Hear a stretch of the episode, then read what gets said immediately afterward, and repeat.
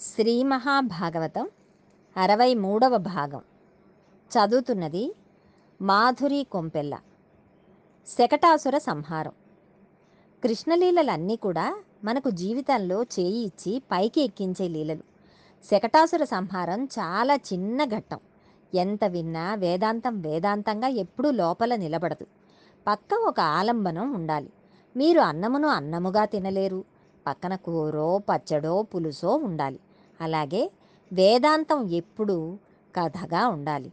అటువంటి కథ లేకపోతే ఈశ్వరుడు లీల చేస్తాడు. పరమాత్మ చేసే లీలలు కర్మతో చేసినవి కాదు. అందులో ఏదో పరమార్థం ఉంటుంది. ఆయన లీలల వెనక ఎంతో ఔచిత్యం ఉంటుంది. ఒకనాడు కృష్ణ పరమాత్మ బోర్లా పడ్డాడు.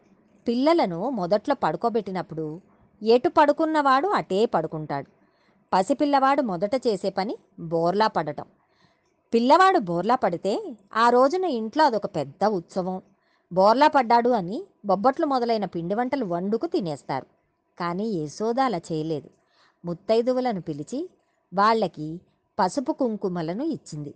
వాళ్ళకి చీరలు రవికల గుడ్డలు పెట్టింది. బ్రాహ్మణులను పిలిచి వారికి గోదానం చేసింది. ఈశ్వరునికి అభిషేకం చేసింది. యశోద అన్నిటికీ దైవం వైపు చూస్తోంది.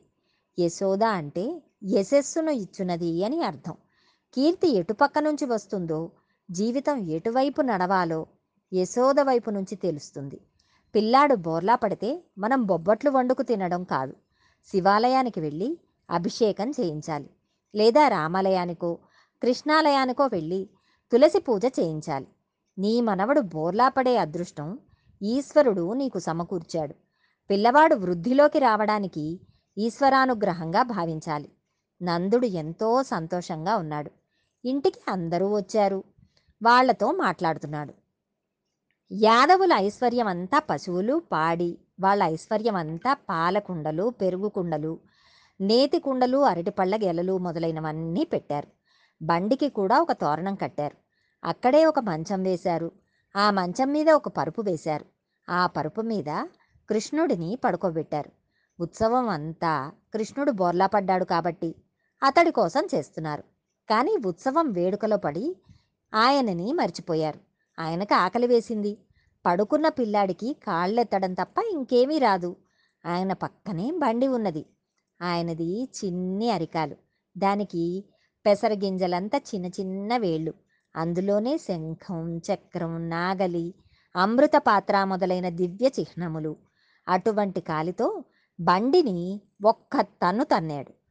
ఆయన కాలు తగలగానే ఆ బండి ఆకాశంలోకి ఎగిరిపోయింది. దాని చక్రములు ఇరుసు అన్నీ ధ్వంసమైపోయాయి. అక్కడి నుండి కింద పడిపోయి తుత్తునీయలైపోయాయి. దీనిని చూసి అక్కడ ఉన్న గోపకాంతలు యశోద నందుడు పరుగు పరుగున అక్కడికి వచ్చారు. పిల్లవాడిని చూస్తే చాలా చిన్నవాడు. బండి చాలా పెద్దది. ఆకాశానికి ఎగిరిపోయేలా బండిని కాలితో తన్నడమేమిటి? చాలా ఆశ్చర్యంగా ఉంది. అప్పుడు యశోద పిల్లవాడిని తీసుకుని సముదాయించింది. అయ్యో నాన్న ఆకలి వేసిందా? నీ కాలు బండికి తగిలిందా? కాలేమీ నొప్పి పెట్టలేదు కదా? అని పిల్లాడిని ఎత్తుకుని పాలిచ్చింది. అది అమ్మ హృదయం. అది మాతృత్వమునకు ఉన్న గొప్పదనం. మాతృత్వమునందు దేవతాంశ ప్రవేశించి పరాభట్టారిక రూపమై నిలబడింది. అందుకని స్త్రీకి అంత గొప్పతనం వచ్చింది. కృష్ణుడు ప్రదర్శించిన లీల చాలా చిన్నది. దీనిలో ఉన్న అంతరార్థమును మనం గ్రహించేటందుకు ప్రయత్నించాలి. మనకు ఈ శరీరమును భగవంతుడు ఇచ్చాడు. శరీరం మనం నిర్మించుకున్నది కాదు. అన్నింటినీ నావి నావి అంటారు. నావి అని చూపించిన ఈ శరీరంలో ఏ ఒకటి తనది కాదు. ఏదీ తాను తేకపోయినా ఈశ్వరుడు దీనిని నిర్మాణం చేశాడు. ఈశ్వరునిచే ఇంత గొప్పగా నిర్మింపబడి ప్రసాదింపబడిన ఈ దేహం దేని కొరకు? ఇది శకటం. ఈ బండిని ఎక్కి మీరు తీరాన్ని చేరగలరు. కానీ మనం ఈ బండినెక్కి తీరమును చేరడం లేదు. ఎందువలన?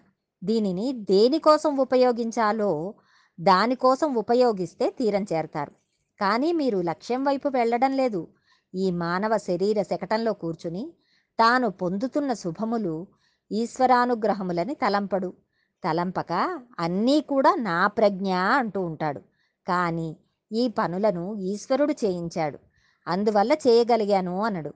అలా జీవుడు ఈశ్వరానుగ్రహం తీసివేసి మాట్లాడతాడు. ఈశ్వరానుగ్రహం వలన తాను ఆ పనులను చేయగలుగుతున్నాననే భావన మనసులో ఉండాలి. కానీ అటువంటి భావన ఉన్నప్పుడు మాత్రమే ఈ శకటం ఎక్కి లక్ష్యమును చేరతారు. లేకపోతే ఇది శకటతి ఇది శకటహ అవుతుంది. శం అనగా సుఖం. ఈశ్వరుడు ఈ శకటమును నీవు ఎందుకు ఎక్కావో తెలుసుకుంటే దానిని ఈశ్వరానుగ్రహమని భావించడం ప్రారంభిస్తాడు. ఈశ్వరానుగ్రహం తప్పు పనులు చేయించదు. సాత్వికమైన ప్రవృత్తిలోనికి తిప్పేస్తుంది. అనగా ఇప్పుడు నీవు ఎక్కిన శకటమునకు ఎవరు సారథిగా ఉన్నాడు? ఈశ్వరుడు. స్థితప్రజ్ఞుడైన సారథి శకటమును వేయి కళ్ళతో చూసి నడిపిస్తాడు. అప్పుడు శకటంలో ప్రయాణిస్తున్న జీవునికి ఏ ప్రమాదమూ కలగదు. సారథియే బుద్ధి. ఆ బుద్ధిని నీది అనకుండా దానిని కృష్ణపాదముల దగ్గర పెట్టేయాలి. తెలిసి కానీ తెలియక కానీ పరమ భక్తితో భాగవతంలో దశమస్కంధాంతర్గత శకటాసుర వృత్తాంతమును విన్నంత మాత్రం చేత శకటాసురుడు జీవుడు ప్రయాణిస్తున్న ఈ బండి రాక్షసుడు ఎప్పుడు ఇదే నేను అన్నీ నేను చేస్తున్నాను అనే భావన ఉన్నప్పుడు కృష్ణుడు జగదాచార్యుడై వచ్చాడు.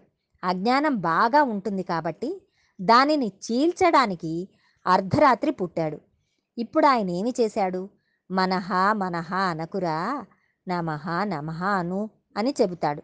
అప్పుడు జీవుడు కర్మచేత భక్తి చేత జ్ఞానం వైపు నడుస్తాడు.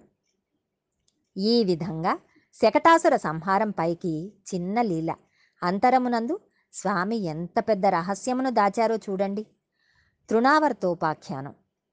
కృష్ణుని చేష్టితముల వెనక ఒక గొప్ప మర్మం దాగి ఉంటుంది. దానిని ఎవరు అర్థం చేసుకోగలరో వాళ్ళకి జీవితంలో ఒక పరిష్కారం లభిస్తుంది. ఒక ఉత్తమమైన దిశానిర్దేశం జరుగుతుంది. అటువైపుగా ప్రయాణించడం చేత వారు మనుష్య జీవితంలో చేరుకోవలసిన గమ్యమును చేరుకుంటారు.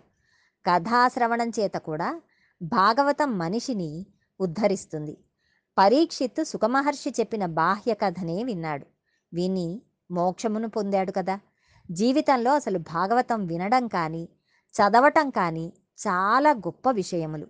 భాగవతమును విన్నంత మాత్రం చేత వాని జీవితం కొన్ని కోట్ల జన్మల తర్వాత ఒక మలుపు తిరిగింది అని లెక్క. ఒకనాడు నందవ్రజంలో పక్కన రోహిణి ఉండగా యశోద సంతోషంగా కృష్ణ పరమాత్మని ఒడిలో కూర్చోపెట్టుకుని ఆనందంగా ఉంది. హఠాత్తుగా ఒళ్ళో ఉన్న కృష్ణుడు చాలా బరువైపోయినట్లుగా అనిపించాడు. పర్వత శిఖరం ఒడిలో పెట్టుకుంటే ఎలా ఉంటుందో అలా అనిపించింది. పిల్లవాడు ఇంత బరువుగా ఉన్నాడేమిటి? అనుకుని పిల్లవాడిని పక్కన దింపింది. అక్కడికి కంసుని పనుపున ఒక రాక్షసుడు వచ్చాడు. అతని పేరు తృణావర్తుడు. అతడు పెద్ద సుడిగాలి రూపంలో వస్తున్నాడు. ఆ రావడంలో దుమ్ము పైకి లేచిపోయింది. ధూళి కన్నులలో పడిపోయింది. ఇంతకు పూర్వం ఎప్పుడూ అసలు కష్టం అంటే ఏమిటో తెలియని శ్రీమన్నారాయణుని అవతారమైన చిన్ని కృష్ణుని కళ్ళల్లోకి ధూళి పడిపోయింది. అందరూ కన్నులు మూసివేసుకుని ఏమైంది అని చూసే లోపల ఆ రాక్షసుడు చిత్రంగా కృష్ణ పరమాత్మను అపహరించి తీసుకుపోయాడు. కేవలం కృష్ణుని సంహరించడమే అతని లక్ష్యం.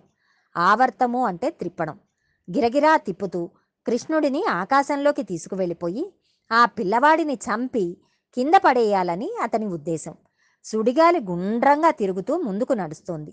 గుండ్రంగా తిరుగుతూ కృష్ణుడిని తనతో పాటు పైకెత్తుకుని వెళ్ళిపోయింది. భగవద్ అనుగ్రహంతో మరికొంత భాగం రేపు తెలుసుకుందాం.